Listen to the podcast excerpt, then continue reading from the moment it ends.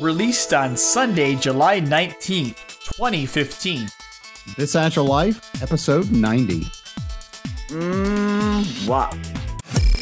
The software industry transforms more and more every agile. day. Agile methods are quickly replacing traditional My ones. the question lend me your is, are you It is that agile enough? of year again where this podcast is devoted to agile and lean software development. Time to welcome your agile union. coaches on this Agile Life. Yes, it is the time where we shall come together and we shall discuss the one and only annual, this time the ninth annual, State of Agile Survey, as has been prepared by VersionOne. And so, of course, my name is Jason Tice. Welcome to This Agile Life, a very special annual edition that we do every year. And joining me, I've got two other co hosts tonight who have so graciously volunteered to conduct a comprehensive analysis of VersionOne's data and are we're going to talk about it tonight and share kind of some things that we observed about the data and what we think about it so uh, we have lee mccauley here tonight lee what's going on Not much, Jason. How are you? I'm glad to hear that that we are ready to to take this on once again, especially our yearly annual thing. well you know, making sure we do it annually, yearly. Well, and I am so happy to report in advance that, you know what? And I'm just, spoiler alert, ladies and gentlemen, the state of our Agile Union is strong because the number one Agile tool has yet to be dethroned. The number one Agile tool in the out there in the community is Microsoft Excel. yes, consistency. And also joining us tonight for this special edition of This Agile Life, we have uh, one of our newer hosts who actually has never been part of this before. So, uh, Natalie, tell us why you're so excited to be here this evening.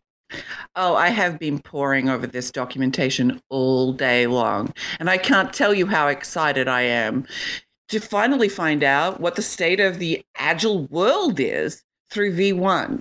They have truly opened my eyes, truly opened my eyes. So, thank you so much for inviting me to this uh, tradition that I am so excited to be part of. Well, and so with that, a little, as Natalie is new, a little bit about the tradition for those of you that might be a more recent adopter of This Agile Life. Um, believe it or not, if you haven't ever listened to an old episode of This Agile Life, we actually used to do the news. And lots of funny backstage stories about the news. Um, as you can imagine, some people were not a fan of it, some people loved it.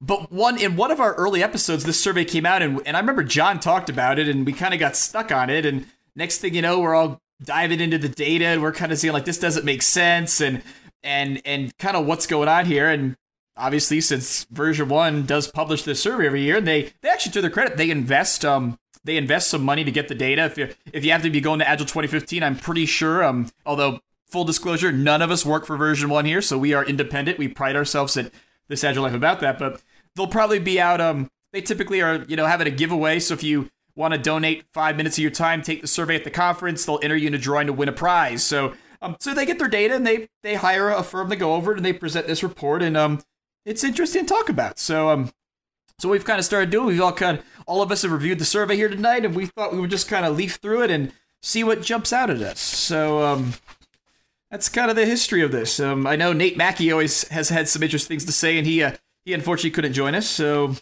So one of the things I'd like to jump in with to start off is nowhere does it says what this sort of the sampling is. Is this my Wrong. le- wrong. my really well, they they kind of tried to do that. Where? Well, so on page four, they have respondent demographics, but that's where I'm gonna.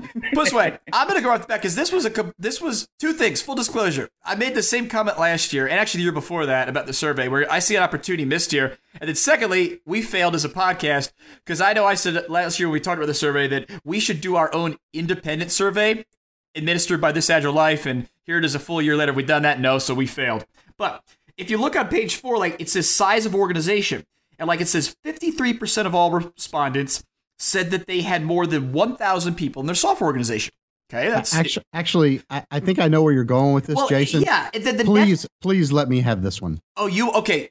Oh, as our as our resident doctorate in oh, please. in well, you're you're an AI, but you get all that actuary stuff, right, Lee? I'm Yeah, just yeah. I'm a lowly MBA, so I'm sorry. so okay, so Lee, let's talk about how we should define our demographics here. At Well- some point, I want to finish what I was going to say. I'm too. just being rude tonight. I'm sorry. We're all fired up about this one. Well, so I just wanted to point out that uh, as I think where Jason was going with this is 53% are more than a thousand people, 35% more than 5,000 people, 20% more than 20,000 people in their or, in their org- organization. That leaves a whopping 2% for any organization that was a respondent to this Well- thing that was below a thousand people. No, no, no, no. That's actually not where I was going, Lee. where I was Well- going is so here's so I'll, I'll close this thread, then we'll go back to Natalie. Is 53% of all respondents had more than a thousand people in their software organization. Okay. Then 35% of the people had more than 5,000 people in their entire organization. And then there's one that says 20% of all people uh, had 20 Work in very large organizations. yeah, well, what I'm saying is we're comparing two different samples there. One is the entire organization size, and then the other is the software organization, which are different things. And what I've said all along, again, the opportunity for whoever, whatever the firm is they hired to do this for them, is I want to see the complex correlation. So I want to see out of those 53% of the of the people that have a thousand people in their software organization, what percentage of those people are in an organization that has more than 20,000 people in it? Makes sense? But that's you can't see that from this data. So the the potential impact of this data is reduced because they haven't published that type of a complex correlation. So, Natalie, bring us back to reality here. What what, what got us in this foxhole? So when I looked at that size of the organization on page four, I started to think math is like really hard because that adds up to 108%. We are not comparing the same thing to another. Yeah, thank you. Thank you. You're saying the same So- thing I am. So, Yeah, absolutely. But nowhere in here, back to my other point, is that what are who are the people that we're actually surveying? I have a strong suspicion that they're surveying people that they are trying to get to buy their product. So obviously they already have an interest in an agile transformation or they're already agile. So the numbers are so damn skewed to start with. Well, well, and here's the one I'd love to see because I know that, like, again, at the Agile conference every year, like the past two or three years, like either you've been able to complete the survey in their booth in the expo hall, or you or they've had like kiosks set up around the conference center where you could. So I think the response is maybe skewed because a sing- only like three thousand people did the survey. I think so. I mean, it's a pretty small sample size that I think the data is skewed because a large number of those responses are probably collected at the annual Agile Alliance conference. After they've had a few drinks. Uh, yeah, or I don't know. So, but here, here's something else related to size, though. That I thought was, and I, it was right off the back. Um, because in the executive summary, it says that agile development, once a predominantly team-based practice, is grabbing the attention of the business. Stop. That statement alone tells me we have a problem. Because aren't we talking about like going back to the manifesto?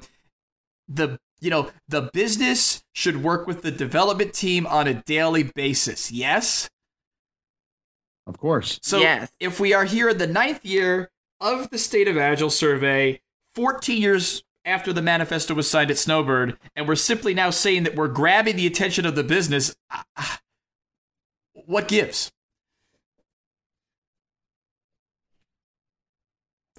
and Not there was silence okay the so silence is deafening yeah Okay, not so- a, not a lot for for what they I, I think that what that shows is that it's a meaningless statistic yeah. it's it's it's not tracking anything it's not showing anything it's just you know like they, they've thrown out some questions that have, are not actually getting to a particular goal and, and and throwing them out there like they actually mean something and they don't Yeah, well, the other one is it's funny. This this year's State of Agile survey found found that more companies and bigger companies are scaling and embracing Agile as part of the larger vision to deliver software faster, easier, and smarter.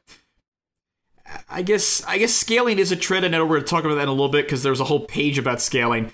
But who- who cares? I mean, again, you're delivering. Who cares if you're in a big organization or a small organization? You're delivering. I mean, Well, there was another statistic around like you know, uh, uh, the percentage of, of of teams that were running in an ag- an agile way.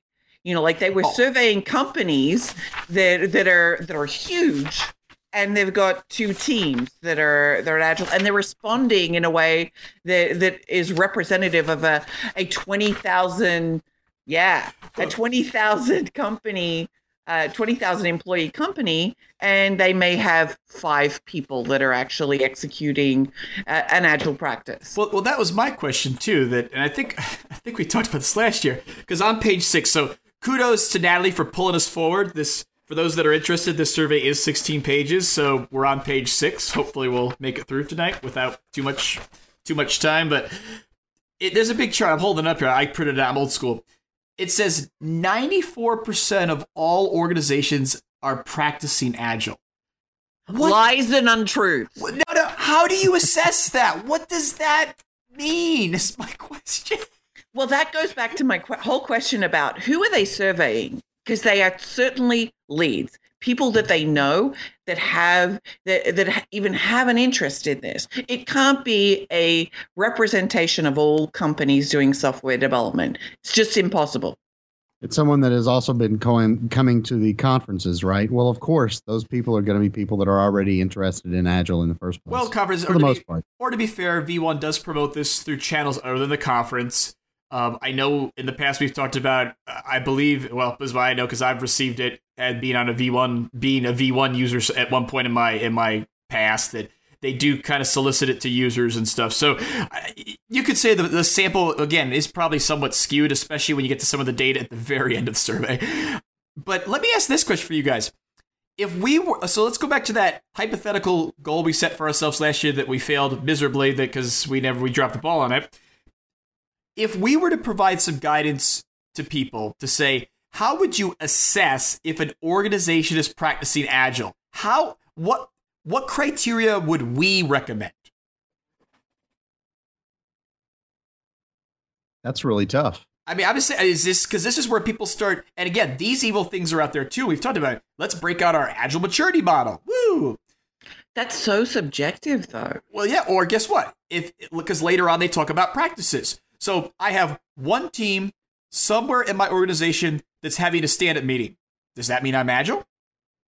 Well, now we're we're getting into the yeah we're getting into the uh, uh, the bad habit of equating agile with certain practices.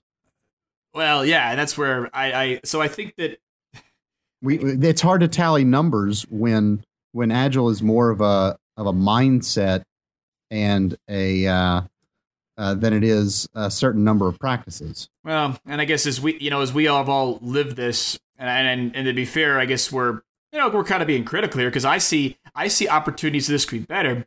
I think one of the things they're going for, and actually, I will, I want to give some appreciation to VersionOne because one thing they are doing here is they are saying, you know what, a lot of people are practicing some type of agile. So if you happen to be in an organization that has said no, I won't do it, guess what? Pretty much everyone else is. So, Natalie, what do you got? Well, I was just going to say, I think that that part of this feeds into and is probably a broader discussion, but the the practice does not equate to the value. And so just doing a certain practice that is that is associated with with agile does not mean that everybody that's doing that practice understands the value and is getting the value out of that. And so to, to say that somebody's doing stand up or they're doing retros or they're doing demos means absolutely nothing unless they understand the value and they're getting the value out of that practice. Well, what's funny, again, later on the survey, one of the pages as I leaf through this extensive documentation, they, they talk about how to how to assess agile. Yeah, what how is success measured? And they got a they got a whole page on it coming up. But what they don't say is that is that are they reporting that the 94% here is based upon all of these success factors? I mean, that's kind of where because I think they're saying, hey, if you're if you're since it's also on page four, if you're a leader, guess what? Everyone's doing Agile. You should think about it. Check us out. We're VersionOne or listen to that this Agile Life podcast, you know, and uh, are you talking about the benefits of Agile? No, I was the, just the, the the long list of things that have like apparently everybody has got this shit down. Oh, okay. So again, Natalie Natalie's going to get an award for me tonight because she's she's pulling us forward to page seven. So I, I think page six here we've kind of again they, and I know I know we've talked about this in the past. Again, I have one thing I think that again we probably I want to make sure VersionOne if they do listen to us and we we do have friends of you on that listen to this Agile Life. This is a good tool. I mean this this is what the community needs because you know what? It gets people talking and thinking and something that's good about this survey is you know what? It is there's some data that maybe doesn't make sense or maybe that not everyone agrees with but that makes us think about what matters. So again there's there's value here. I think 94% of people do an agile. That's I'd love to know what that really means. So, so Natalie, you want to talk about the long list of, of reasons for adopting Agile on page seven? Is that where you're going? Yeah, so there's the but actually the next two pages, both seven and eight, okay. have uh, the company experience and adoption, and then the following page of the benefits of Agile and and the evaluation of that. Um, reasons for adopting agile accelerate product delivery is number one enhance ability to manage changing priorities is number two and increase productivity is number three. Uh, you can people can look at the rest of them as they like. Um, accelerate product delivery. I don't know anybody that's gone through an agile transformation what's the first thing that happens? It it suddenly goes slower for a while Yeah, the, the, or, or from SAFe. This is where I know I, have I've used the metaphor before. Oh, the release train derailed. And We have to go right. pick. We have to go pick up the cars and the the nuclear waste that's spilling out into the lake. So, so so this is time based, right? I mean, it's it's this needs to be a little bit more sort of like looking at the the experience of the adoption is what happens in the first year? What happens in the second year? What happens in the third year? It's a progressive and iterative approach. Yeah, that'd be really cool to see. Like, you know, like again, it's like a follow on question in the survey. Like, now that you've answered that you think Agile helps you accelerate, how, you know, what's your time period that you're basing that recommendation on? So, what are the people that say is the greatest reasons of, of adopting Agile in the first year? You know, it's like, like, so a thing, if, if you're married, or even in any kind of relationship, think about that. Like, hey, what's the greatest thing about the first year of your relationship with someone? Okay. What's the greatest thing about your 10th year of that relationship with someone? I bet they're drastically different, right?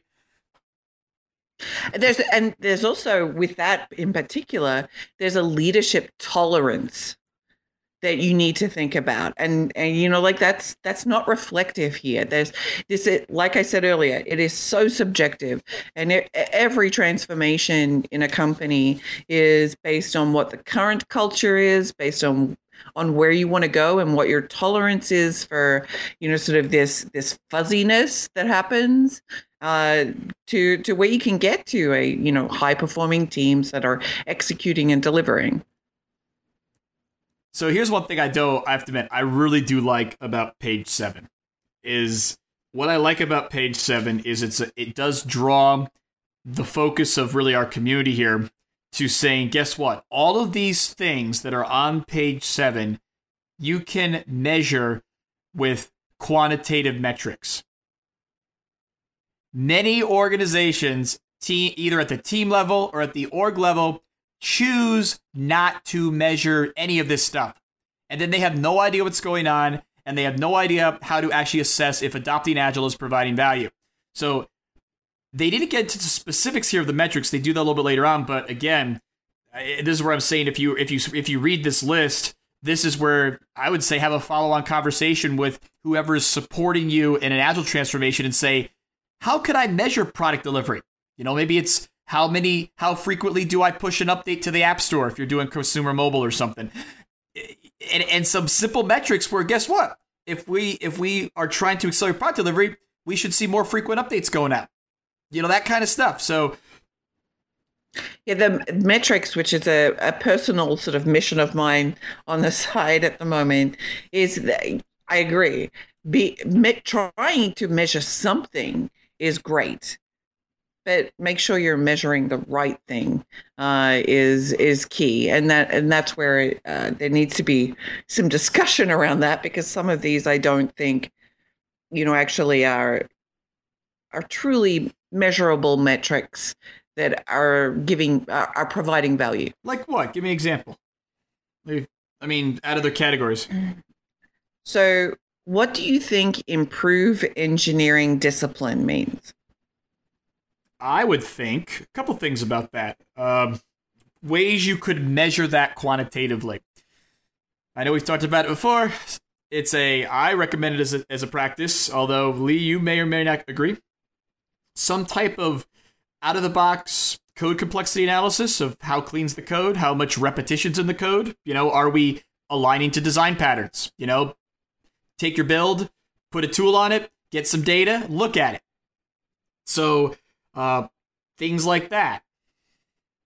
Uh, okay, so I see where you're going with this, and I I do have to say that while I don't disagree with uh, collecting the metrics, how metrics are used and the understanding of uh, exactly the flaws, uh, the error rates, and and uh, what that's actually going to do, um, whether it's really measuring, that's really important. And if you you float those up to the management level, I can almost guarantee you that they will not be used correctly. Well, that's true because again, high fidelity metrics at the team level should be kind of I want to say aggregated to roll up. But even like another one for engineering discipline is, uh, you know, think about uh, here. Here's more of a process metric for the Scrum Masters listen to us. That's not technical. Is the number of stories where significant rework is identified during code review. If so, the team's doing a code review mainly because people on the team don't understand the coding standards. So they have to block the card, kick the card back, whatever, add a new card. You can detect that in your Agile tool. I'm sure you can detect it in VersionOne. And at that point, guess what? As a team, we look at that in our retro. What do we need to learn so we don't have to keep redoing stuff? You know, that's a that's an engineering discipline thing. So you can measure it. I got a question though about page seven while we're on it. If we're which I, I'm curious, you guys, is that it, there's a little blurb about distributed agile teams. Yeah, I saw this one too. Go ahead. Well, so here's my question, and I've I've hit this before, and I'm gonna be honest. I think people use that as an excuse. It's like because guess what? It look at us. We're doing a podcast. We're it's like we're talking to each other like we're in the same room. We are we are all in the same metropolitan area, but we are separated by many miles. And we've had people on this podcast, like we had uh, Renee Trout on here from Australia, separated by many miles. So this whole idea of if you're distributed, I- think people make they manufacture excuses by saying, "Oh, we're distributed. We need to do things differently." And I- I think as a community, we need to stop doing that. We just say we work together and we use the technology and things out there to make us be able to have that co-located experience. End of discussion. I would totally agree with that. I mean, none of us have actually met each other in person. I have met you through other This Agile Life podcasters, but I feel like I could say anything and I feel comfortable talking with you. And that is because we have made an effort to do so. And that that is, I think, the key.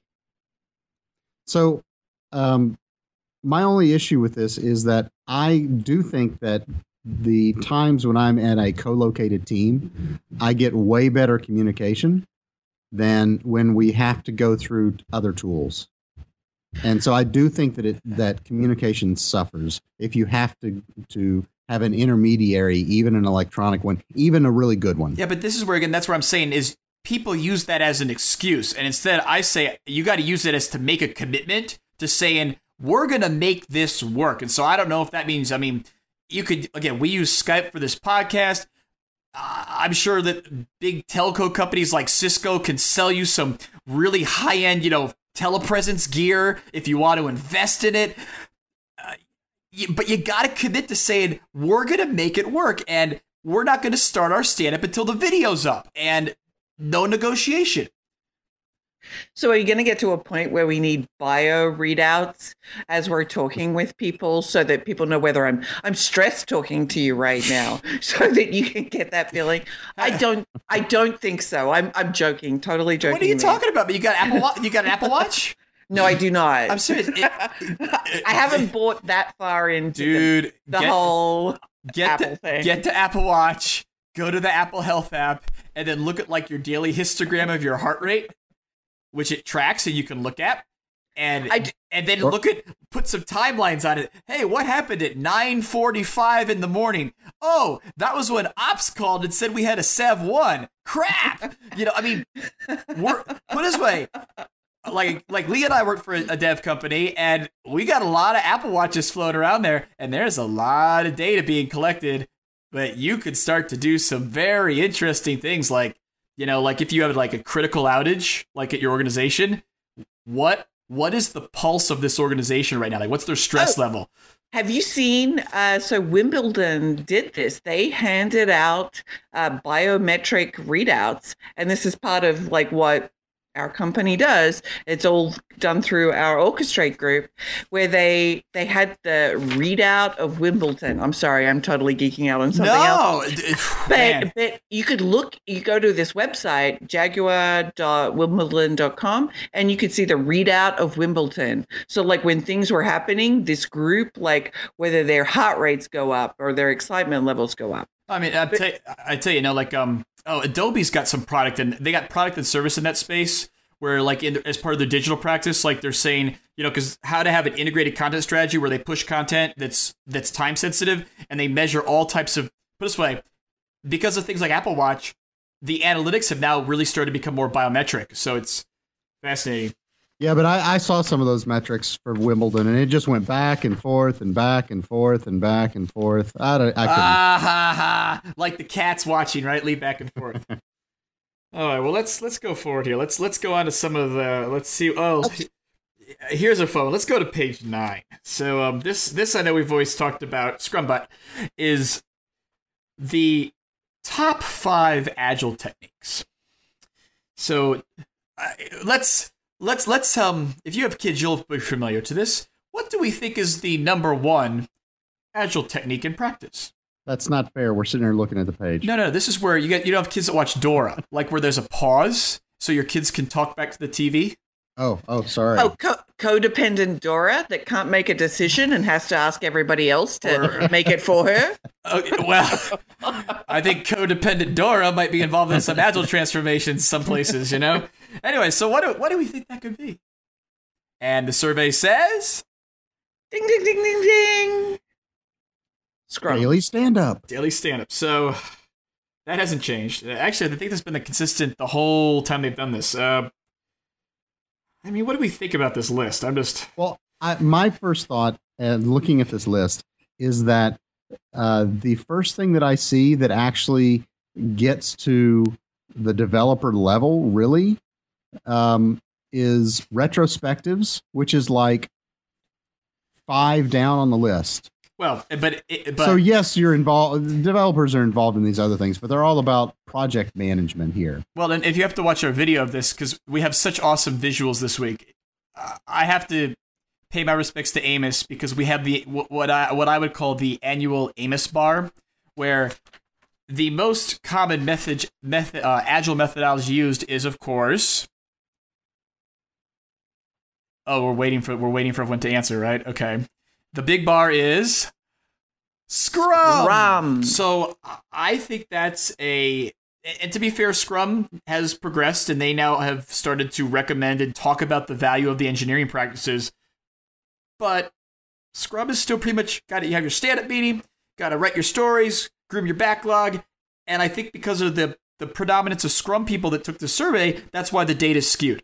Natalie, And, you- and actually, if you uh, if you look at the first two bars there, the second one is Scrum slash XP hybrid. So you end up with two thirds of the of the respondents using some form of Scrum.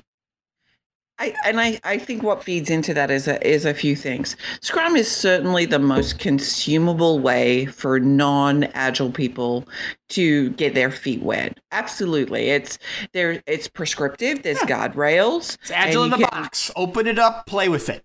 It's a toy. right and it's it's it's a starting point. Uh and the the second part of that is that scrum or agile will eliminate some roles. And we're still human and we want to help people feel like they're still useful. So i think that, that that's why it, it is so appealing for many people to adopt that because it between being consumable and accessible. It also is a soft way of saying you're no longer needed. Ouch. Yeah, you know, the, and the other thing I just want to throw out there that I think is interesting, you know, because there's a if you look across all these methodologies they've surveyed, you know, there's Scrum, there's Scrum slash XP hybrid, there's custom hybrid, then there's Scrum Bon. So there's a lot of kind of Scrum flavor there. I don't think like that is that's not necessarily bad. I think that's the way we get started. But here's I have an ask for our listeners in particular, uh, just to just to mention. Uh, uh, I we mentioned in the show notes last week. So Natalie and myself and Matt Corwell will all be at Agile 2015 in Washington D.C. in August um, in August of 2015.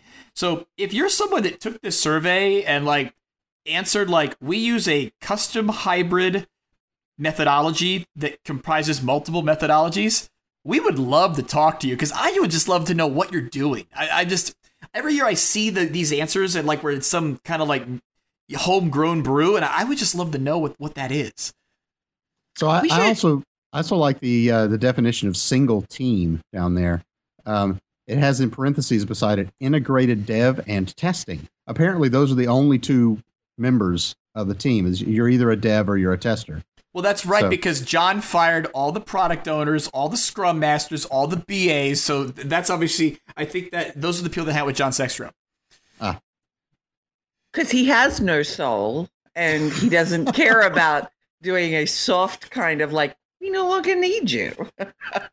so the other one, it's funny, something I was surprised that didn't make it onto this survey anywhere this year is because the, the, survey is was largely based, a lot of the responses are the same from year to year, so they can do the correlation but they didn't talk anything about engagement, which in the um, in the management community, that's the big push now because they say how do you keep how do you prevent from using um from how do you prevent employees from leaving and like the three of us, we're from St. Louis, Missouri, in the states. We have a highly volatile labor market in our local in our local community right now, where there's a lot of growth going on. The demand for basically anyone who is involved in IT, if you're a dev, if you're a tester, if you're a coach, the demand for help greatly exceeds the supply of talent.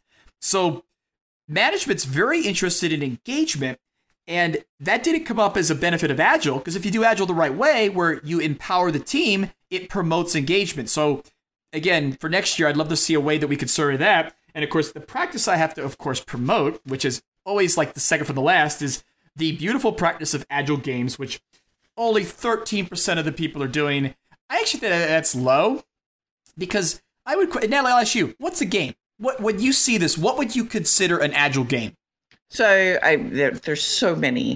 Uh, there's a game that I like to mess with the team and just play a game to try and demonstrate a point. Uh, or there's uh, we've been playing Get Kanban with uh, with teams and just to see if they they learn something from that. So there's a whole host of things that I think that you can use to actually teach teams concepts and whether they choose to adopt them or not is it really does you know like in in the case where i'm at uh, is up to the team. But uh, you've got to expose them to different ways of thinking and approaching different ideas. I i do believe that that is low but i think that's indicative of the the survey group. I think these are people that are they're not doing agile. Well, they no, they are doing agile. They're not being agile. They've decided that it is advantageous for them to be a company that is agile. They're not doing this because they believe it is the best way to to conduct their day-to-day business. Lee, what do you think? Uh, I think I was looking at the causes of agile uh, project failures. Oh, Lee was. Oh, Lee's, so are, Lee's was, pulling us forward. I just say because so Natalie, your definition of an agile game is very much. I want to say, um, I'm going to call it hardcore. Like, hey, we're going to go in the conference room and break out Russ Healy's game or Dominica DeGrandis' game for DevOps, or I'm going to show up with the Lego, you know, and do that. Almost for I want to say a training or learning benefit. I'm questioning if when people answer this question, like if you're doing something like Speedboat in your retrospective, because I would consider that's a game because it's immersive, it's visual, it's transparent, it gets people talking, it's it can be a little bit of fun. It's like I'm going to throw a bomb and sink the speedboat. I question if people answered that because I would I think that that number's higher. I hope it is. If not, as a community, we should make it higher. So, how many of us out there actually make up new games, new retro games, new new new ways to teach a concept? I, and that I'm not a good sample. I kind of help plan a conference where that's what we all we do. So right. So, and and I think that, but but I ask that for exactly that point as agile coaches or leaders in in this movement that's what you do right you find different ways to explain the same concept because people do learn differently and uh, and that's where if if pe- if that's that number is so low people the the ones that are teaching it to them are not getting through because they're repeating the same tired old processes yeah, and, and I was It's funny because I would Good say point. I would wonder if there's a correlation then between that and like again a, a large number of beginners taking the survey. But it seemed like going back, it's I, I remember like I think two years ago we were kind of we noticed that there were a lot of beginners that took the survey. Right, you know, looking at their data, the survey is at least a little bit more distributed now, where it's kind of equal. But who knows? So, bottom line is go go play a game if you haven't played one, and if you if you like them, maybe go figure out how to build one if you want to learn how to do it. Uh, I don't know. I'm, I'll yeah, do go to Agile Games Conference. or better yet, yes come, try my no sleep guarantee, or uh, sorry, no fall asleep guarantee at Agile 2015, where I've issued a. I guarantee that if you come to my session on Friday morning after the party where we're going to talk about games and play Fire Dice, you will not fall asleep, guaranteed. Please stay up all night and party, and then come to the conference, come to the session. You will not fall asleep, guaranteed. So, all right. So going on. Um, what's next? Ooh, I got a good one. Lee, what what do you see on page ten? Anything? On page 10, I, I think it's interesting that the barriers that they have, barriers to further agile adoption, the top one is ability to change organizational culture, 44%. And I think I think that's uh, telling in some way. Well, and, and I'll share. I liked that was a top one, and I put a star by it because I think it's way higher than forty four percent. Yeah. Because I think we're talking about, especially, it, it varies from vertical to vertical and market to market, but agile, where we talk about collective, you know, shared work, no heroes, sustainable process. If we're, you know, we shouldn't have to call people in on the weekend, you know, that kind of stuff, which some organizations have embraced that and they value it and they incentivize it and they again that it's it's so deep this change is so interesting i'll tell you it's actually easy to have a little bit of success early on and then you can stall. It's like we're stuck you know and how do we get beyond that? And you got to wait it's patience. So i think 44 is a low number there. Well, I also wanted to point to another 44 on this same page.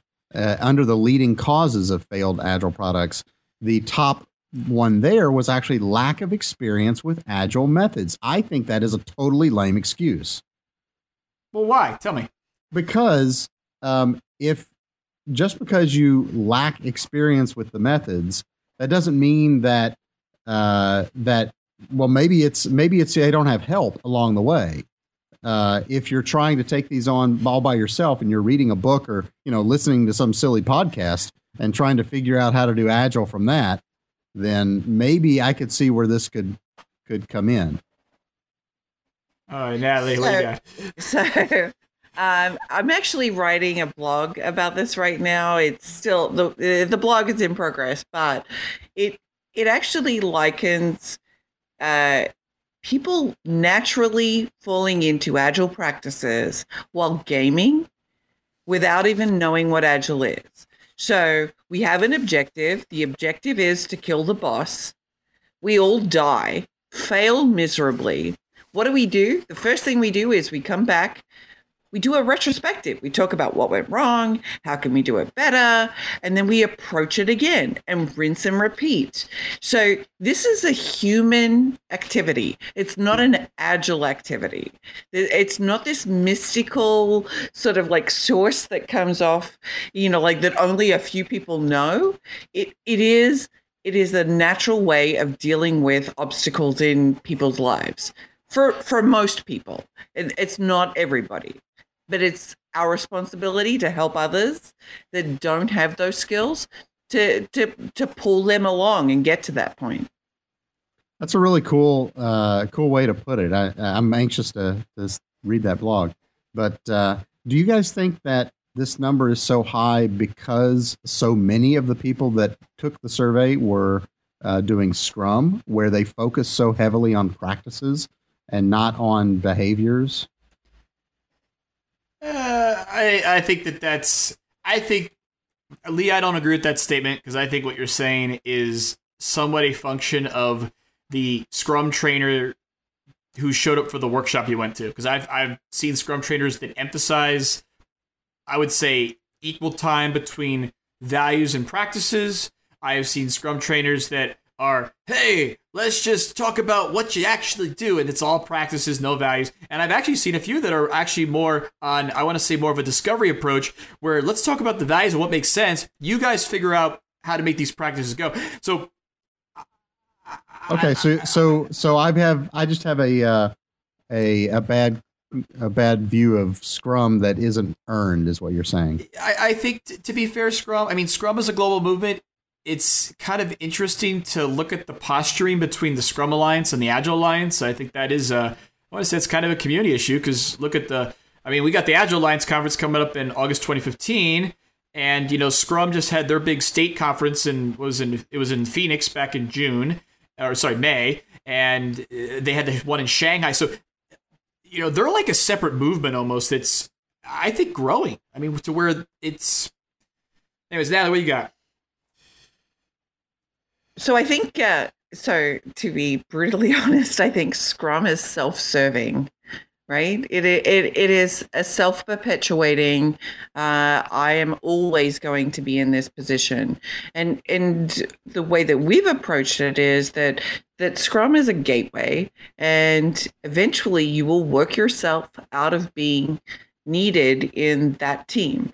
And if you're doing it right if you're if you're constantly teaching the value why and and the the principles behind it you're not needed in that team. You less yeah. and you know like you you become less of a blocker or a dependency for that team because they get it they can run with it they don't need you there.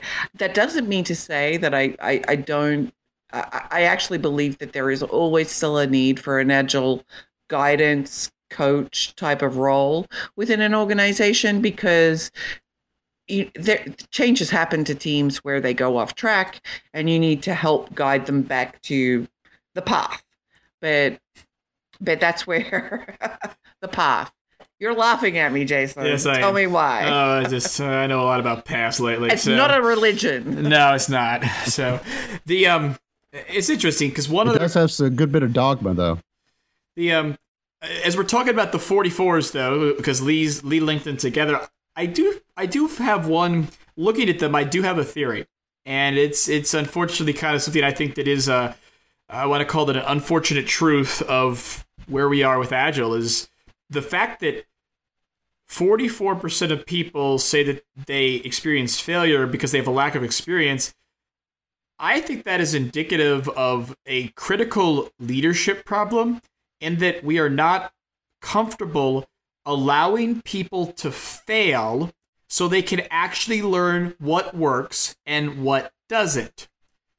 So that basically is why we are saying 40 44% of our projects fail because of lack of experience, which really to me goes back to that idea of organizational change to saying, you know what? We're going to start something. We're going to try this practice. We're going to try to do this differently. And you know what? We might we might not be successful. We might lose money.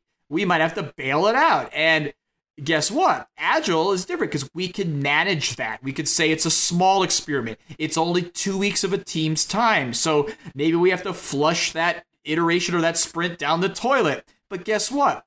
We didn't invest a year building something, we invested two weeks. So it's okay to fail. And I think if 44% of the people are saying they don't they have a lot of experience, they're not being allowed to learn by failing, which is a critical problem. So can I ask a question to you guys? along the lines of how do we measure success? How do we measure failure? How do we decide when a project is a failed project? Uh, obviously, you could have something where, well, you didn't deliver the product, but I don't know that many projects that don't deliver a product. It may not be the one they wanted. It may not be on time. Uh, all those kind of things. Is is that what they're talking about when they say a project failed? And is that what the respondents of this survey were thinking when you think of why projects fail? My evaluation of that is that uh, the, the number one metric is working software, but followed very, very closely is working software that somebody actually wants. so, um, so to, to me, that that's the number one. That that is the principle. That's what we're all trying to do, right? Mm-hmm. Um, but a lot of the discussion that we have right there, it goes back to what is the appetite for leadership to to have some leeway and it has been my experience that without leadership buy-in agile transformations are challenged or slash doomed to failure. You have to have at some level of very senior leadership some buy-in. Groundswell movements just don't seem to go well. Well but uh, but i think we got to be truthful there natalie because it's and this comes from actually to be fair i think the best way that this got injected into the agile community was was through scaled agile and it's really acknowledging the the lean practice from Toyota of effective leadership at all levels relevant for the work at hand because again I I think we might have all seen those environments where you can have effective bought in and supportive leadership at the top doing the things that the executives need to do you can have effective that kind of groundswell you know, hey, let's try this these cool new agile things and set up a build server and do pair programming and all, you know, at the team level. And then based upon the size of the organization you're in, you know, I can I can reenact my character of the past of Mr. Big Enterprise.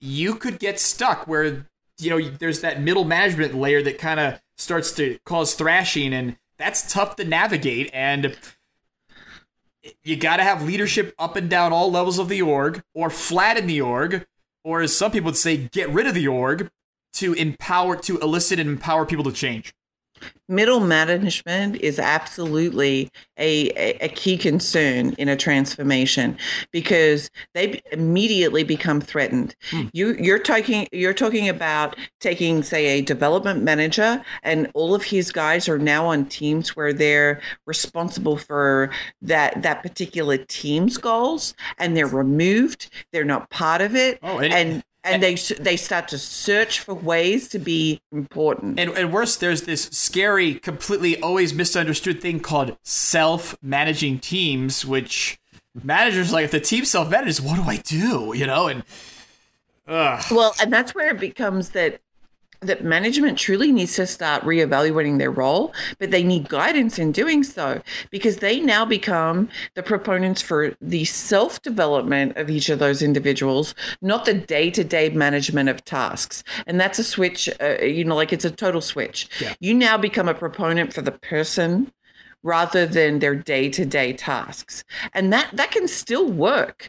If you're if you're actually going to be a person that that starts to look at the individual and their career path and it's actually more of a management role than just managing okay today do xyz but but two things because keep in mind we're talking about things that agile needs to be successful. And this is where again you know big crazy you know mr big enterprise would say uh, people may not be empowered to do that. You know, and, so, and, and, on top of that, there's also, and this is a, another unfortunate truth. Sometimes you've got a person where, for this to be successful, you know, Natalie, to what you're saying, they need to grow and they need to emerge into the doing the exact things that you're talking about, which is really serving people. And unfortunately, sometimes there's people in that middle management level that, that aren't equipped to do that or aren't motivated to do that. And that's sad because again, it's a great opportunity. I think all of us on this podcast like doing it, but to be respectful, some some people out there don't get that, you know, and so. What? Yeah, they weren't hired to be that kind of manager. They were hired to be a different kind. Yeah. And that's where, you know, like it comes down to some fairly brutal discussions of are you, you know, given the direction you're going, are you still the right mix for the company? Yeah, and so I, I think that. I, I think it's funny because that's that goes back to full circle on this this organizational change where sometimes to achieve organizational change if you i mean again do a root cause analysis. What are your impediments? And i mean it's unfortunate that many times there are people in the organization who technically because of just who they are and their impediments it's it's tough. So All right, so what's our next one? Because we're we're we're, we're almost dallying. out of time we're almost out of time i we go past You that. know I- I, you know I want to get to uh, what was the one? I- I- Scaling agile. You want to get to scale? I, I did I skip that? Oh no. Well, let's talk about this. And This, is on. Uh, let's talk about page 13. page twelve. How do we measure success on a day-to-day basis? And the number one answer is an imaginary number divided by an arbitrary amount of work. Velocity. Okay. Oh, don't anchor. Thank you, Jim Benson. Um, I don't have anything to say for that. Just please, I mean, velocity. Velocity is like I don't know. I, would I be? Uh, am I going to limit? Some people again, Jim Benson would say zero value in the practice because it's all made up. I, and I think velocity is a very it's a very coarse grained metric. I think if a team wants to check velocity and, and use it for kind of a, a day-to-day health check or maybe a sprint to sprint fine. Keep it simple. Count stories. Don't use it for anything beyond that because there are better things you should measure like cycle time. Um we could do a whole podcast on So no, I, I I actually agree with cycle time, and we've got a couple of teams that are actually tracking points and cycle time, and it's kind of funny the way that both of those correlate. yeah it's but say, say more about that, Natalie. I'm curious. So we uh, there's one team team in particular that has been tracking this for quite some time, and and they've uh, you know uh, the person that is leading that team is both be, uh, practiced Kanban methods as well as Scrum, and what I'm seeing from their metrics is that regardless of story complexity, size, whatever, it, it, the number of cards and the number of points are very very close. Uh, i quite honestly i just saw these today and i want to learn more about why it is uh, the case but i think that that it comes down to my guess is a story is a story and the team has a capacity for a certain amount of items to come through and it becomes a story. A story is just a story. It doesn't matter what the the story points are associated with it. But Do- do that is a high level guess. Do you think the stories that they're creating are generally uh, the same Similar size? in size. Yes. Yeah. I think that and and with Yep. a mature team you see that, right? They all tend to like they naturally seem to break down stories to a certain level. And that's where the team becomes comfortable with yes, we can consume that. And then then the the estimation becomes irrelevant because it's the number of of of uh, cards that they get through in any given iteration. and that and uh, just awareness that's been studied by actually i think it's been studied and published by troy magennis as part of his probabilistic forecasting model about it's really from the law of natural numbers that just talks about how as a team develops a mental model that just happens he even says Yep. it happens as soon as the as soon as you have 12 data points so um, yeah well and it's always as a as a coach it's always that that you know like that awesome moment that where you see the team like you know where you go from those torturously long estimation sessions to those like everybody just everyone's like you get the the trifecta where everybody holds up the same amount of uh, you know like the same amount of fingers for the points on the card. And they and they all kind of go like oh wow we we kind of get each other now. So yeah. Okay, so I got I got some real life advice here from VersionOne, and this is this is interesting. Um, because on this podcast in the past, and just there's been lots of blogs out there. Um, I know when we had Renee Troughton on, she talked about this. Is that how sometimes in the agile coaching field, you know, we're challenged to say what value do we provide as coaches, right? Who's experienced this? Yes, we have. And what I think is interesting is what is the primary metric we're using to measure success. A imaginary number about an arbitrary amount of work, velocity. Okay. What I think is fascinating about this list, real life, is that I, you guys know, I do a lot, I do a lot of portfolio stuff. The metrics that we always that that business stakeholders Every time we do a portfolio inception and we say, well, how are we going to measure the success and the ROI from our investments in this portfolio? Guess what we do? Go from the bottom up. Things that we always end up building out instrumentation for. Product utilization. Are people actually using the product and the features? How does each feature we deploy impact revenue? Okay. How do we retain customers? I go from the bottom. The value, the relative value of each epic we complete or each feature. A flow diagram to show me progress and show me throughput you know, scope chain. I mean, literally, if you want to know what to measure really at any level, take this list, start from the bottom up. I'm serious. This is, I mean, I, have said this at conferences.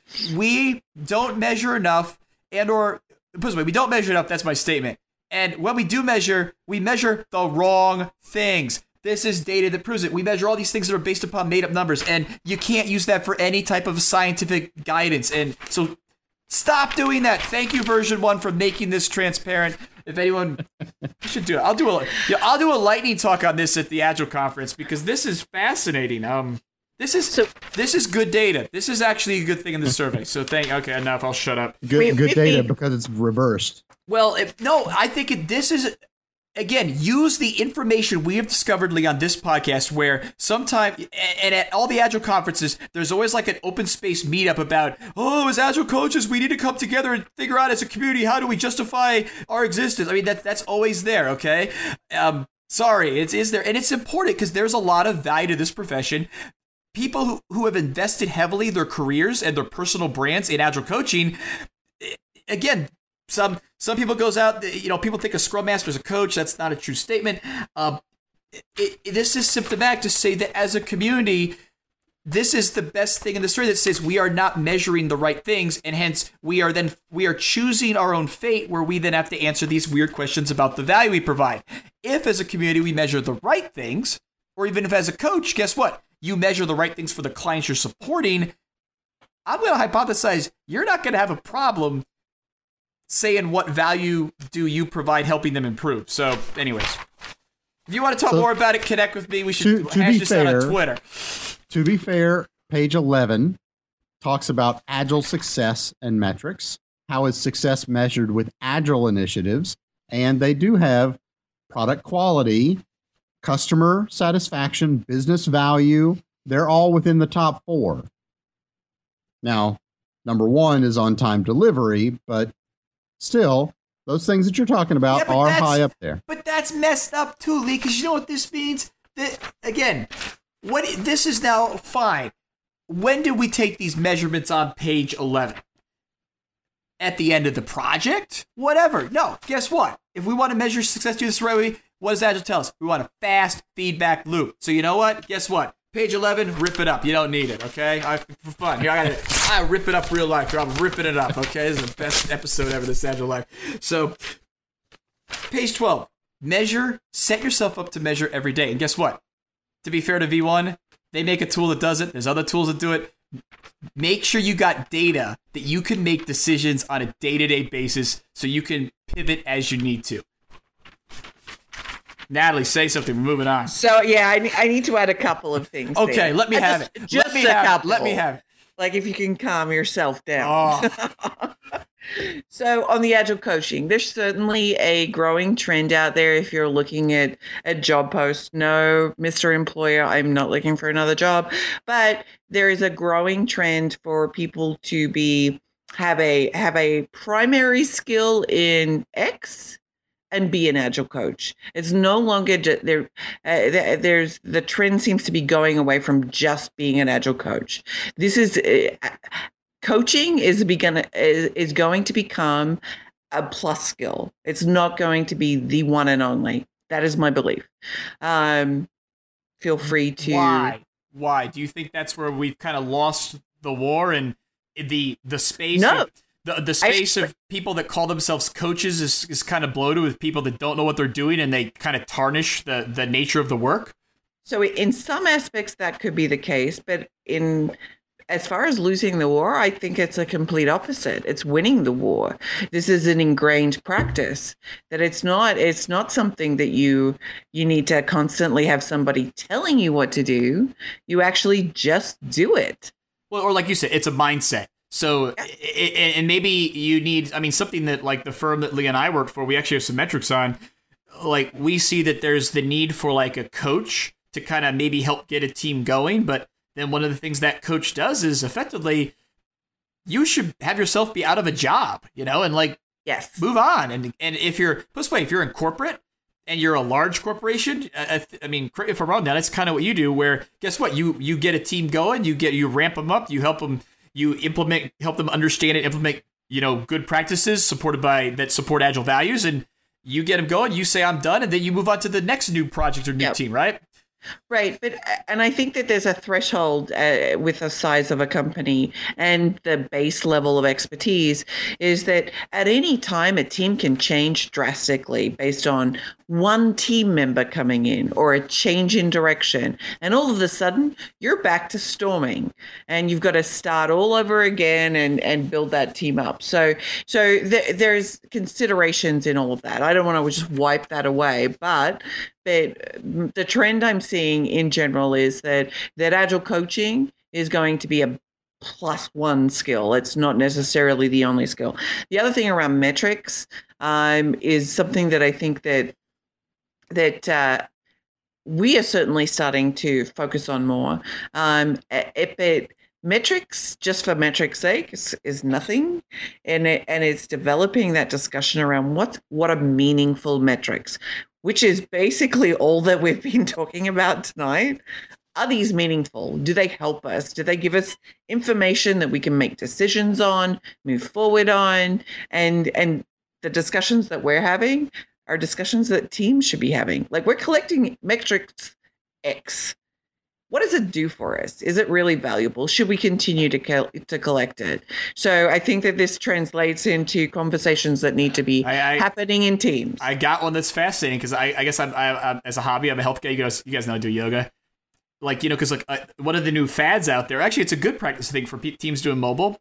Is you know they put like their Crashlytics up in their team area. So how many people are using our app right now live? When was the last time our app crashed? How many app crashes have we had today? I'd love to see you know again if everyone's got that Apple Watch. As that data trends, how does that impact the physiology of the people on the team? That would Or, or, or if you want a cheaper solution, you can get pretty much any number of about a hundred other uh, Android watches that have been out for a few years. whatever. Bam! It's all about the brand, man. It's all about the brand. Sorry. It's Okay, so I, think we, we well, number one, I- you guys hang with us. We're, we're running long here, but I hope you find this interesting. Remember, this is a podcast. You can pause it, okay? So you know, take a break if you need to. It's like that home run derby. Be like Prince Fielder. Take your time out and go eat cotton candy if you need to. Um. So So that- basic, I, I really need us to go into to scaling agile. Yes, and then we I'm, need to. I'm just going to phone it in from there. Oh, you are? Are you gonna Are you gonna be like Prince Fielder and just knock it out of the Great American Ballpark at the at the great at the home run derby? All right, so. All right, so here comes Natalie. She's coming to the plate. We're gonna start throwing her some easy balls, and she's gonna whack it out of the Great American Ballpark. Okay, well, let us have it. What, Natalie? What is What the it- what is the what it- state of scaled agile? first off, what is baseball? What's that game? Oh, I think you call it cricket, right? oh, cricket. Yes, more boring than golf. Uh, scaling agile. So my question to everybody is: This just a goddamn excuse to come up with some pithy, frickin' acronym that will sound really cool and look good on some kind of icon, and you can sell it to dopey ass people that don't know any better. Such as, let's read them off, shall we? Let's start with SAFe. Whoa, This whoa, is wrong, really wrong, wrong. Time out. SAFe. Time what? out. Time out. So the first one it says is Scrum and Scrum of Scrums. Well, no, but yeah, uh, okay. Like There we'll are, do there are an awful lot of acronyms on here, though. No, but the ones that actually call out their acronym, that's the Okay. ones that I'm going to. So Scrum and Scrum and Scrums don't come up with an acronym. Okay, and then it goes. But SAFe certainly does. Well, and again, just again, advertise. Uh, if you're going to Agile 2015 and you are using one of these internally created methods that actually probably works, we would love to talk to you. Just because I, I think that that would be interesting. So, okay, so Natalie, let's talk about acronym soup. Go for it. SAFe So this just invokes a feeling of like, oh, warm and fuzzies. I want to use it. It's going to make me safe. I'll keep my job. I'm not taking any risks. I'm like just going to, this is going to be a walk in the park. I'm safe. Well, a walk in the park, you could get like, you know, hijacked and, you So know, Nat- Natalie is moonlighting as an as a branding consultant now. So you know, I heard there's this guy Dean Leffingwell. You know, he might be looking for some guidance on positioning. The next one that has an acronym is uh, Agile Pro- Portfolio Management, APM, bleh, whatever. What? But I actually respect that, that the fact that it doesn't try and mean something else. Well, that but see, that's not prescriptive. That that to me is a collection of practices where I think VersionOne put an acronym on it, but there's not a brand. I mean, there's no brand name on that. Like like SAFe is a brand. The the ones you're going to talk about next are branded, and um, te- Uh, okay. like So, like- yeah. Well, like it Like- says here, enterprise agile, ten percent. What what the heck is that?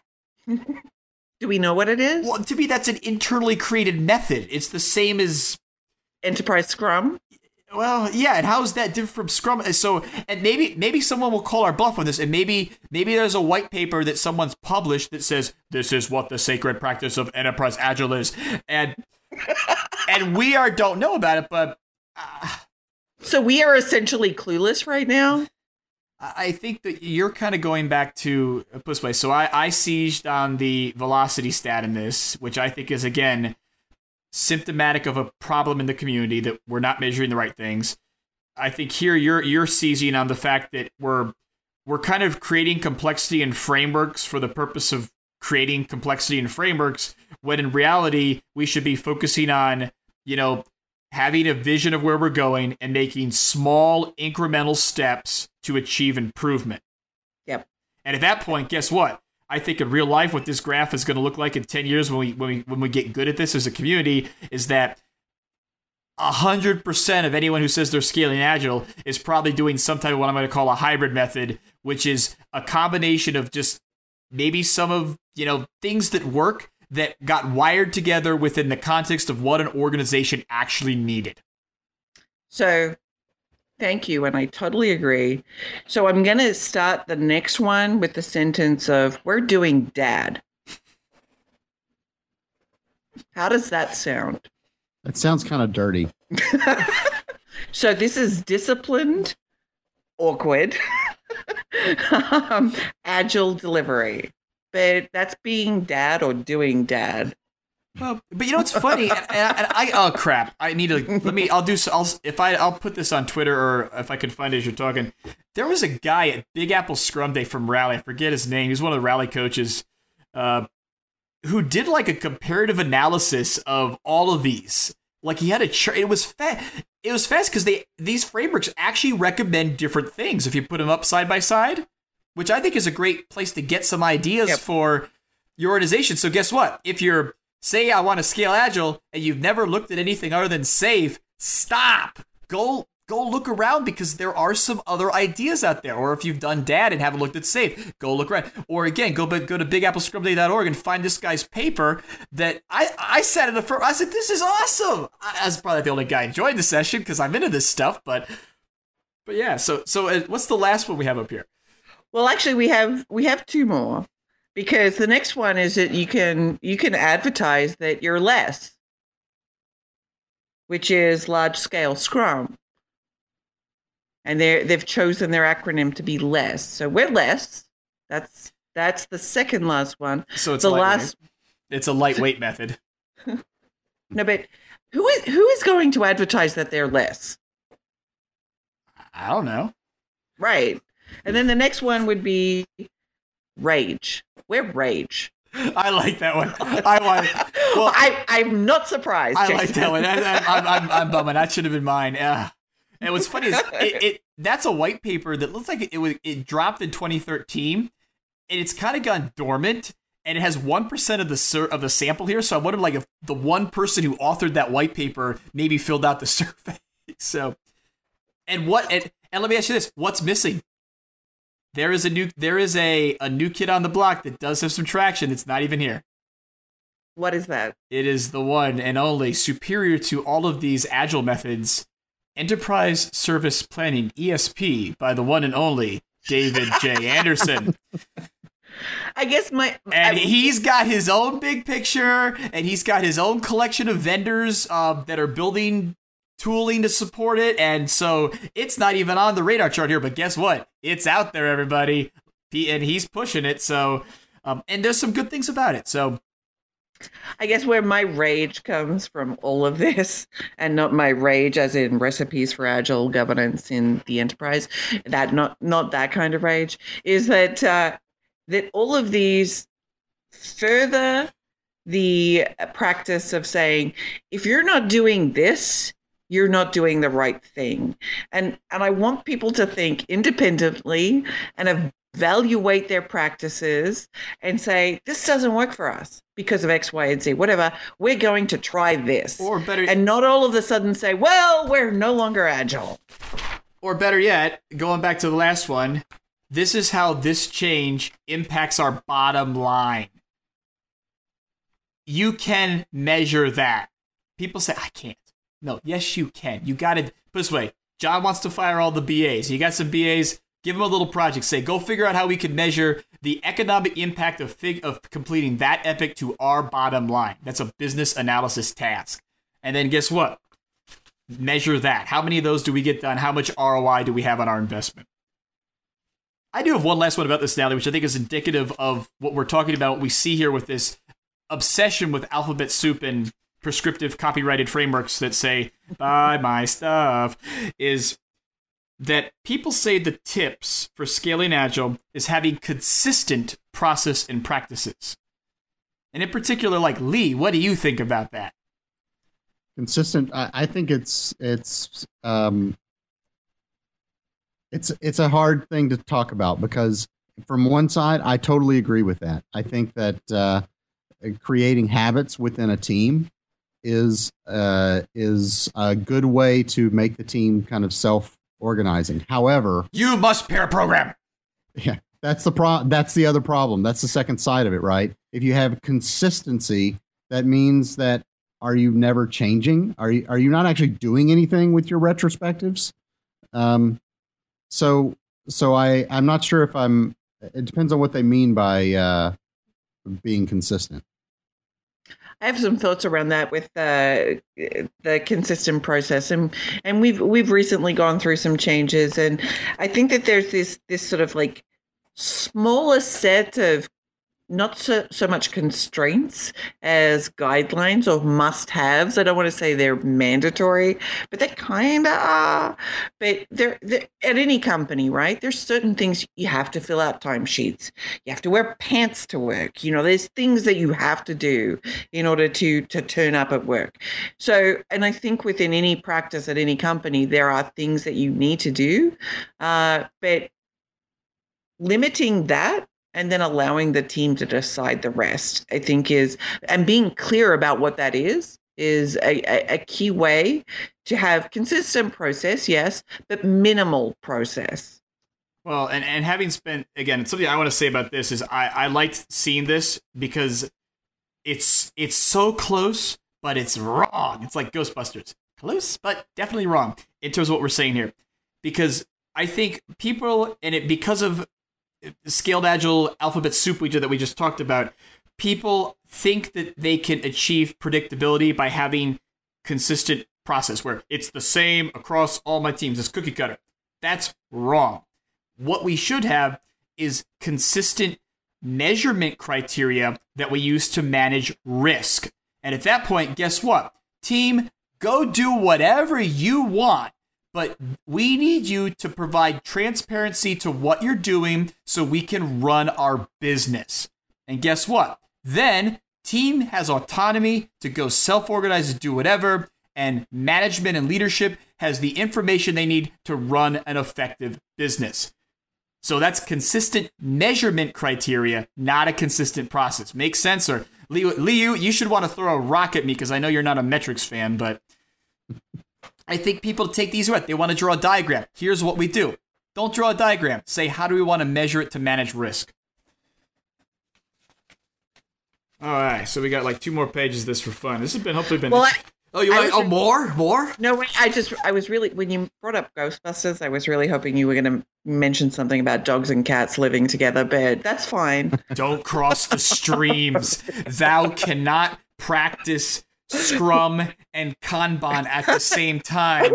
no, the Marshmallow Man. They're the mar. Yeah, it will. The worst possible thing will come into your head, is like Dean Leffingwell and David Anderson, two-headed monster. Okay, that'd be pretty funny. So, I think we should do some agile persona. We should uh, be entertaining. Okay, so let's. Uh, here's another metric. So we're on page 14, general tools and user preferences. Uh, I know we we started talking about this one before we turned the recorder on tonight, and we got to talk about this because this So- was. I'm concerned, Lee. Tell us Yeah. about it. So I'm concerned as well because to me this whole thing has some very very bad trends here. If if it if the trends continue, let me just go down the list real quick, and I'm not going to give you the numbers. I'm going to give you whether they went up or down or stayed the same. And and just listen to this: bug trackers down, task boards down, spreadsheets up, wikis down, agile project management tools down, unit test tool no change. Automated build tools down. Continuous integration tool down. Kanban board up. Traditional traditional project management tool up. Requirements management tool up. Release deployment automation uh barely up, but up. Uh index cards down. Oh, that's because we had to say paper. yeah. Uh, pro- project and portfolio management tool up. Heck Big yeah! time. woo! Big time up. Yeah. Automated acceptance tool up. Story mapping tool down. That was Refac- that was so 2014 story mapping. Okay, we need to get move forward. refactoring tool down. Customer idea management, whatever the heck that is, up. That's Salesforce. To Um, me, that's that's some really sad stuff. Isn't Well- there something over, like, you know, people over processes and tools or something? I don't know. So a couple of things. Number one, who knows? Number one, the changes were not super. The big changes were again things like story mapping tool did go way down. Um, portfolio management tool went way up, but some of these were just like one or two percent. Um, Kanban board went way up. So again, uh, uh, people are David Anderson and Jim Benson are like converting the world over to Kanban. I think so. Yeah, Kanbans and spreadsheets apparently. Yeah, but I mean, but here's what I don't get. Number one, so I'm questioning this is probably a sampling error because you know some beginners, but I mean, again, if we're moving forward with this continuous deployment DevOps thing, which is hot right now, I mean, people are trying to hire for it. People are, are blogging about it. New conferences are popping up all over just about DevOps. I don't understand how you could do that and not have an automated build tool. I would say that should be trending up. If it's trending down, I'm like, that's weird. And the same thing with continuous integration. If we're not having consistent feedback on our tests, and we want to get to where we can just release software continuously, I, we seem to be going in the wrong direction. I think is what we're trying to is say here, which is a little concerning.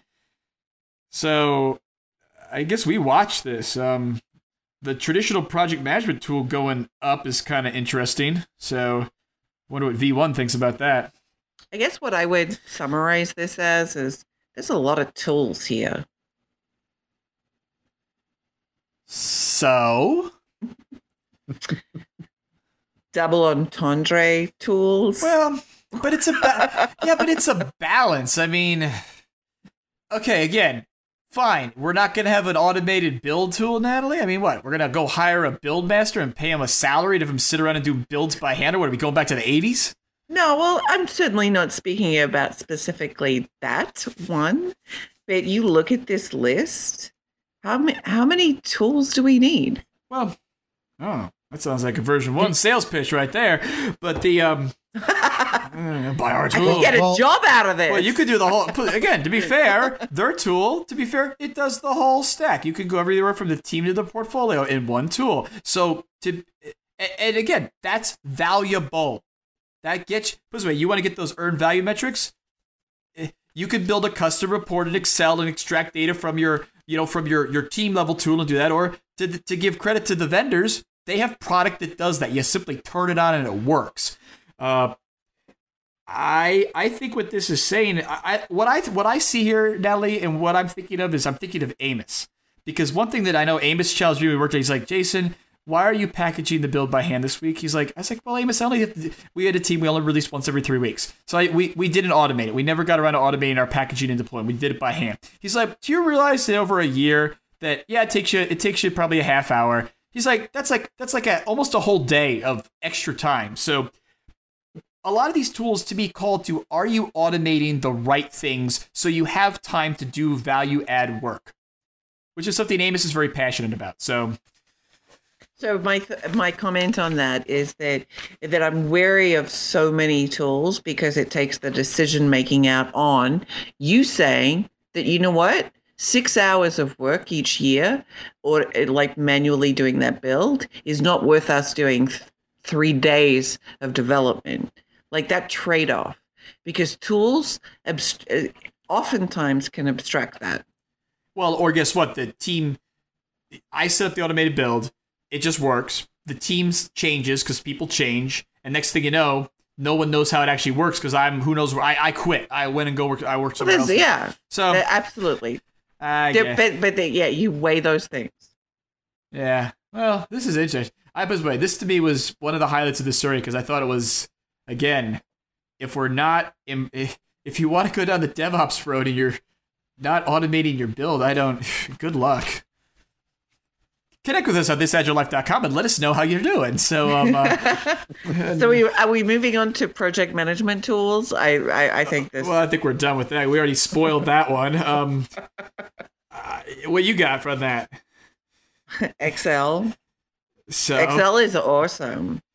Like really really cool. what I don't like about how they surveyed this is that they don't talk about like physical tools. Like like like what about just cards on a wall? They had that listed elsewhere, but I mean, these are all basically your vendor tools, and I I know some teams that they effectively do and attract daily metrics. The same thing that all these tools do using cards on a wall. Yep. So I wish I wish they had a data point for that. So But Microsoft Project is an effective agile uh, tool. is pretty impressive too. Well, that says that this is what people are using. They didn't say it was effective. Well, But I think what you're saying is that again, but Lee, that's indicative of the, the I mean, that's indicative of the quality of all of the other responses, right? If 50% of the Fair. people are using that, then that's how they're gauging their answers on all of the other questions. But are but are we confusing people? Because again, I would love to see a usage pattern.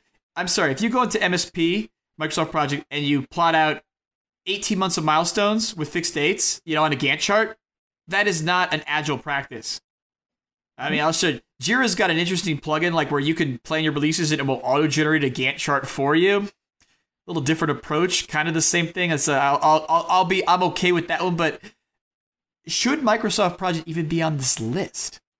Well, here, yeah, I I totally agree with that. But let's also take another view the, of this, which is uh, for this particular metric, uh, respondents were able to make multiple selections, right? So it's like, what tools do you use on a daily basis to help you to to run your project, right?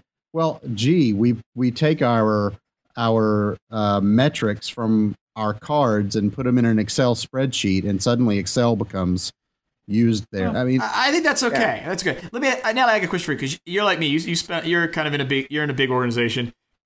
Is there any appropriate pattern to use MSP? No. You, no, because I'm gonna. I'm gonna say that you know if you want to do like a high level, I want to say no more than a year, like an investment theme roadmap where you want to show, hey, in March these are the themes I'm investing in, and you know, and it's high level, it's not detailed, no milestones, just just just like bars. If you want to do that in MSP, I think that's okay. So, so one of the areas where, like, a pure infrastructure deployment that is potentially all date driven by deliverables of like equipment onto a data center and all that kind of stuff. Yeah, I could be persuaded, but I still think that you could do it just as well in other tools. But eh, the thing I the thing I think about MSP is that what happens is even if you try to use it, and I'll show I've tried to help some organizations use it at a very lightweight level because they asked for it. is it becomes a ski, it becomes an avalanche. It's like, oh, I could it's MSP. I could go in and I I can add milestones and I can add blowouts and I can add all this stuff. And I was like, no, no, no, stop. So that's that's the danger I see there. The other, thing I, the other thing I see here that's interesting, and this to me, I think I, I've, as usual, never know who vendor X and vendor Y is, but not on this. Again, from the David Anderson community, in the or the Kanban community, there is a whole bunch of these uh, Kanban vendors not represented here. Lean LeanKit is on the list, but most of them are from Europe. That kind of you know again, it's that whole it's the whole Kanban crew. Cost of ownership of those Kanban tools is typically much less than the tools on this list because they're all being developed by startups. So I'm curious to see if over time we start to see like Kanbanize and and what Swift Kanban, some of these other again lightweight tools aligned to Kanban that have capability to support enterprise service planning, which is what David Anderson's pushing. I'm curious to see when they pop up on the list here. Maybe that will happen next year. And I think at that point we've uh, if we've finished. Oh, of course, satisfaction with Agile project management tool choice. Who won that one? Let's see who actually created this survey. Hmm. Think really hardly. It's Okay. a difficult one. It's V1. Okay, but okay, all kidding aside, this is serious, guys, because this goes back to what we talked about um, about what you should be measuring. So if you're building a product, what V1 is kind of measuring and if anything bragging about here is they are responsive to their customers' needs and they're listening to their customers. If you're on a team doing agile, are you doing that? Like, so what are you doing to get real life customer feedback about the software you're writing? So, I, again, I appreciate V1 because in the process of making this survey and kind of the way they've put it together, they're demonstrating some of the practices where I think as a community we can get better. So, again, practice what we preach. So, Natalie, or is it or is it that their tool is so bad they get so much customer feedback that that's why they're they're so focused on customer satisfaction because a tool should just work they shouldn't Um, again, I think the fact that, and you could wonder because I would assume since they do publish this survey, they probably have higher fidelity data about their own users than everyone else. yeah But the fact that they're, again, they're concluding the survey by emphasizing what I'm going to say is, I think, an essential practice. I think very few organizations do this effectively and do it enough. And if they do do it, they primarily do it on their external consumer facing things. And again, if you're like, and again, Natalie, your organization, correct me if I'm wrong, your your teams write internal software, right? Like, Yes. Like software that their employ your employees are forced to use, whether they like it or not. So, again, you want to go from good to great with Agile as an organization. What are you doing to assess that the software that you're building for your own employees is actually effective? So I believe that some of their previous statistics are inconsistent with their customer satisfaction. If you're saying that your customers are satisfied, that's a subset of customers. And a lot of other customers have chosen to go with Excel rather than V1. So is it truly representative of their customer satisfaction? Or people have tried it and decided not to go with it? Well, I think there's also the tendency here that um, it's it's kind of like the whose whose apple pie is better, right? Whoever just made me the apple pie and is asking me how I like it.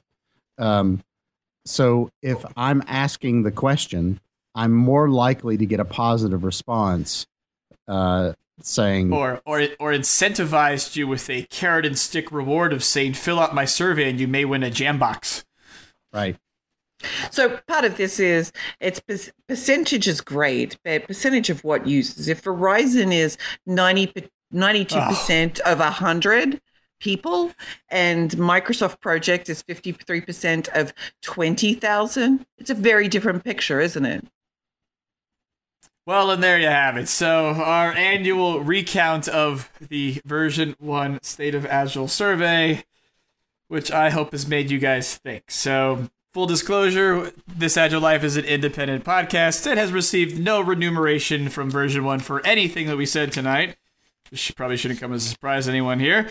Uh, but at the same time, as I said a few times, and I, I want to let you guys share share some thoughts. Um, I want to appreciate Re- VersionOne for doing this because, as we've said, in one of our motivations at this Agile Life is to really provide some insights and some some things to promote us to think and grow as a community. And so, if there's one thing that VersionOne does every year pretty effectively, probably more effectively than anyone else out there, they do invest some. They make they spend some money to make this thing happen, and it's definitely something that will make us think. So I offer my most sincere gratitude for that because um, it gives us something interesting to talk about. And so that's my pick for tonight is saying that you know if you haven't actually read the survey, go download it. We'll put the link to where you can go download it uh, in our show notes, and so you can download it and give us some feedback on if you thought we're in left field or whatever. I'm sure. Uh, I'm sure Natalie, uh, Jason, and Matt, and we'll have VIP passes to the uh, VersionOne party at Agile 2015. Not. so, um, but again, uh, and if you've never tried V1, check it out. Uh, check out all the tools out there. They're they they all work a little differently, and they'll help you out. So, This week's hottest picks. Lee, what's your pick?